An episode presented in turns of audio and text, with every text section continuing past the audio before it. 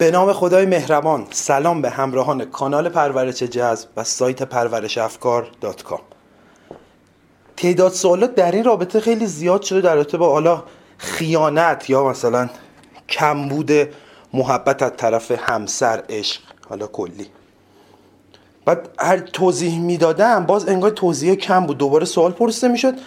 دیگه من داشتم اینو صوتی ضبط کنم. نگاه کنید دوستان، امکان نداره امکان نره و امکان نره شما خودتون رو دوست داشته باشید و بقیه شما رو دوست نداشته باشید.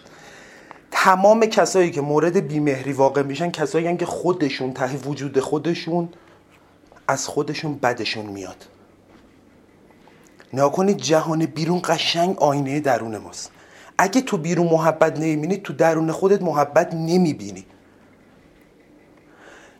من یه دونه یه جمله گذاشتم، عکس نوشته کردم اون اوایل تو کانال، الانم هست، زدم که اگه دوستانتون شما رو آزار میدهند دو راه دارید.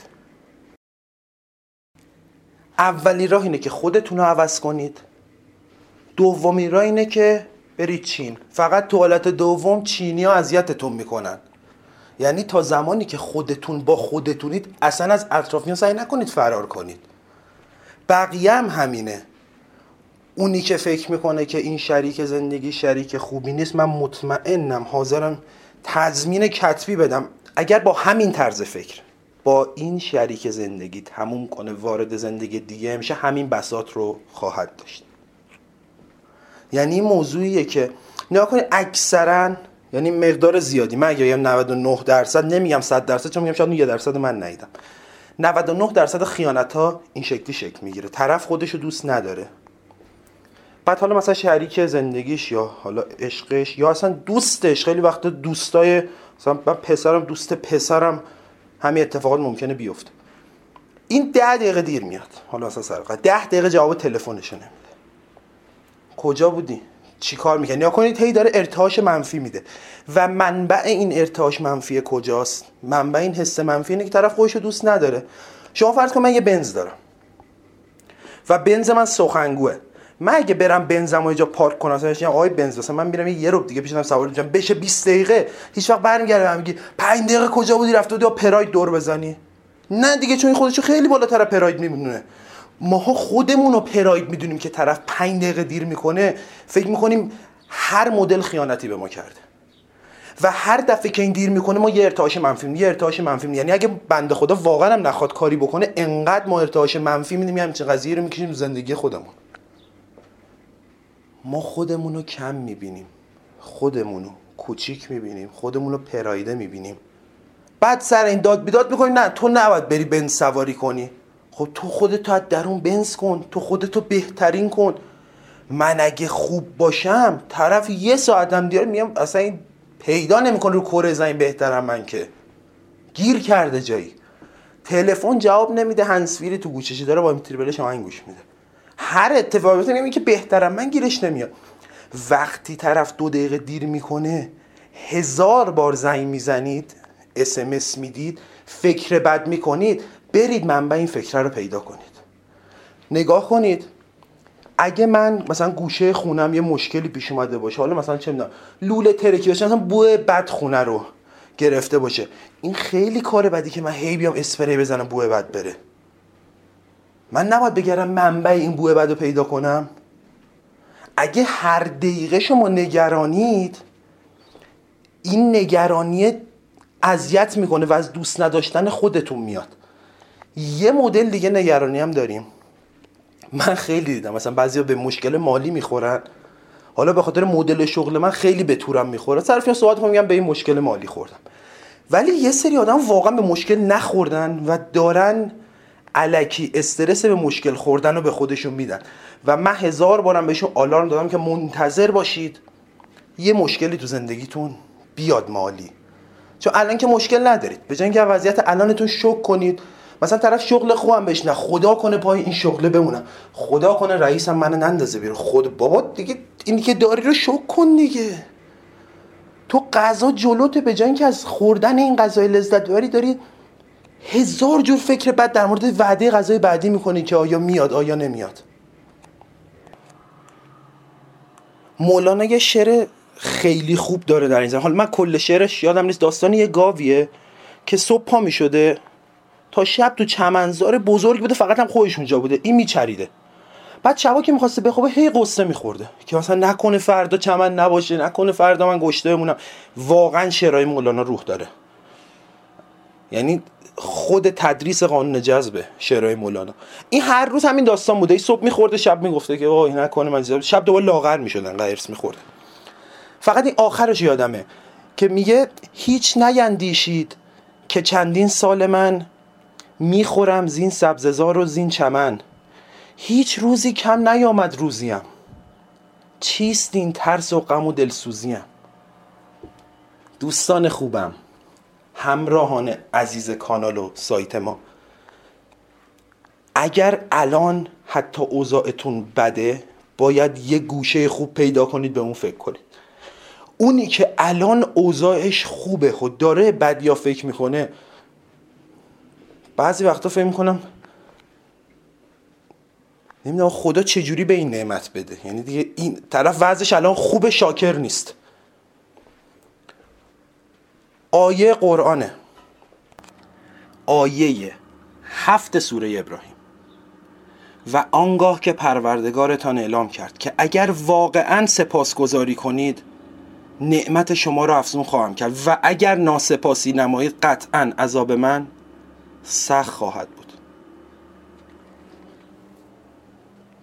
جدای این آیه اصلا اخلاقی هم نیست. آخه من نمیدونم چجوری میشه بعضی زندگیشون خوبه، حسشون خوب نیست. بعضی ها میشن نیک وجیچیچ، این بنده خدا اسمش هم سخته. من امروز عکسای بنده خدا رو حتما میذارم تو کانال تو کانال پرورش افکار. این بنده خدا دست جفت دست و جفت پا رو نداره، یعنی اصلا یه چیز عجیب غریبیه. یعنی این نیست که اصلا یه بند انگشت نداره، جفت دست و جفت پا رو کامل نداره. حساب کن یه مکعبیه که با یه زائده زیر بدنش که یه شبیه یه پای شکسته است، خیلی هم کوچیکه، با اون گلف بازی میکنه، فوتبال بازی میکنه، اسب سواری میکنه، شنا میکنه، سخنران انگیزشیه، نویسنده است. یه زن زیبا و سالم داره، یه بچه زیبا و سالم داره، چون همیشه حسش خوبه. یه سمینار داشتم ازش میدیدم، اصلا اینو گفت کل سمینار دیگه بغض کرده بودم، باز خودم سخته اصلا این تیکه سمینارش. میگه من حسم خوبه، من همیشه خوشحالم. دلیلش هم یه چیزه، برای اینکه شما رو من دوست داشته باشم نه نیاز به دست دارم نه پا. من برای اینکه حسم خوب باشه دست و پا نمیخوام. طرف دست و پا نداره، اینقدر این آدم روحیش قویه، اینقدر فقط کل تلاشم میگم باید ورزش‌های جدید یاد بگیرم، باید چیزهای جدید یاد بگیرم. دیگه دست و پا که هممون داریم. که یه ثروتمند داشتم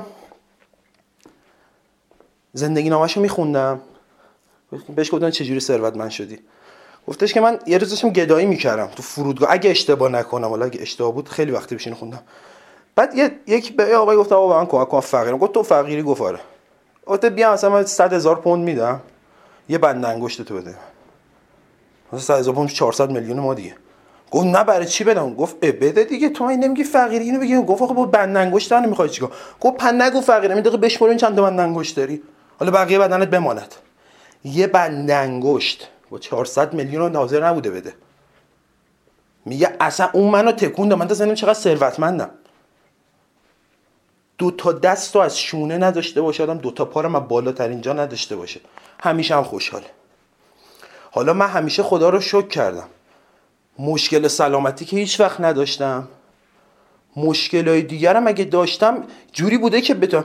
من همیشه میگم وقتی زندگی مشکل پیش میاد خیلی زود میتونم تمرکزم رو یه جای دیگه، اصلا نهایت دو سه دقیقه است. ولی من که انقدر سعی میکنم رو ذهنم کار کنم، واقعا نمیدونم اگه جای این آقا بودم چی کار میکردم. هیچ وقت اصلا نمیخوام جای اون آقا باشم، چون اصلا نمیخوام یه همچین شرایطی رو حس کنم که ارتعاش بعد بفرستم. ولی واقعا نه، اگه جای ایشون بودم من میتونستم حسمو خوب نگه دارم یا نه. اگه امروز داریم خیلی باید شکرگزار باشیم. منم نمیگم، آیه قرآن داره میگه. اگر نداریم هم بازم نقاط شکرگزاری داریم تو زندگیمون. اونی که میگه که من زندگیم هیچ جاش خوب نیست، فقط یه سوال ازش پرسید، بگه که چی رو از زندگیت بگیرم بدتر از این میشه. آدم میگه من هیچ جای زندگی اصلا جای شکرگزاری نداری، دو تا چشاتو بگیرم این بدتر میشه که از همینی که فکر می‌کنی خیلی بده. پس حداقل صبح به صبح باید دو تا چشات خوش شکرگزاری خدا باش. خاطرات خوب که داری میتونی به اونا فکر کنی، میتونی آینده خوب تو ذهنت بسازی. که اکثر ثروتمندان خانواده‌های فقیری داشتن، این همه‌شون از همینجا رسیدن. اینو بیشتر برای این مشکل خیانت خواستم بسازم، حالا به کجا رسید بس. این مشکل رو باید تو خودتون حل کنید. شما باید خودتون رو دوست داشته باشید، باید به نکات مثبت خودتون توجه کنید، همه شما رو دوست خواهند داشت.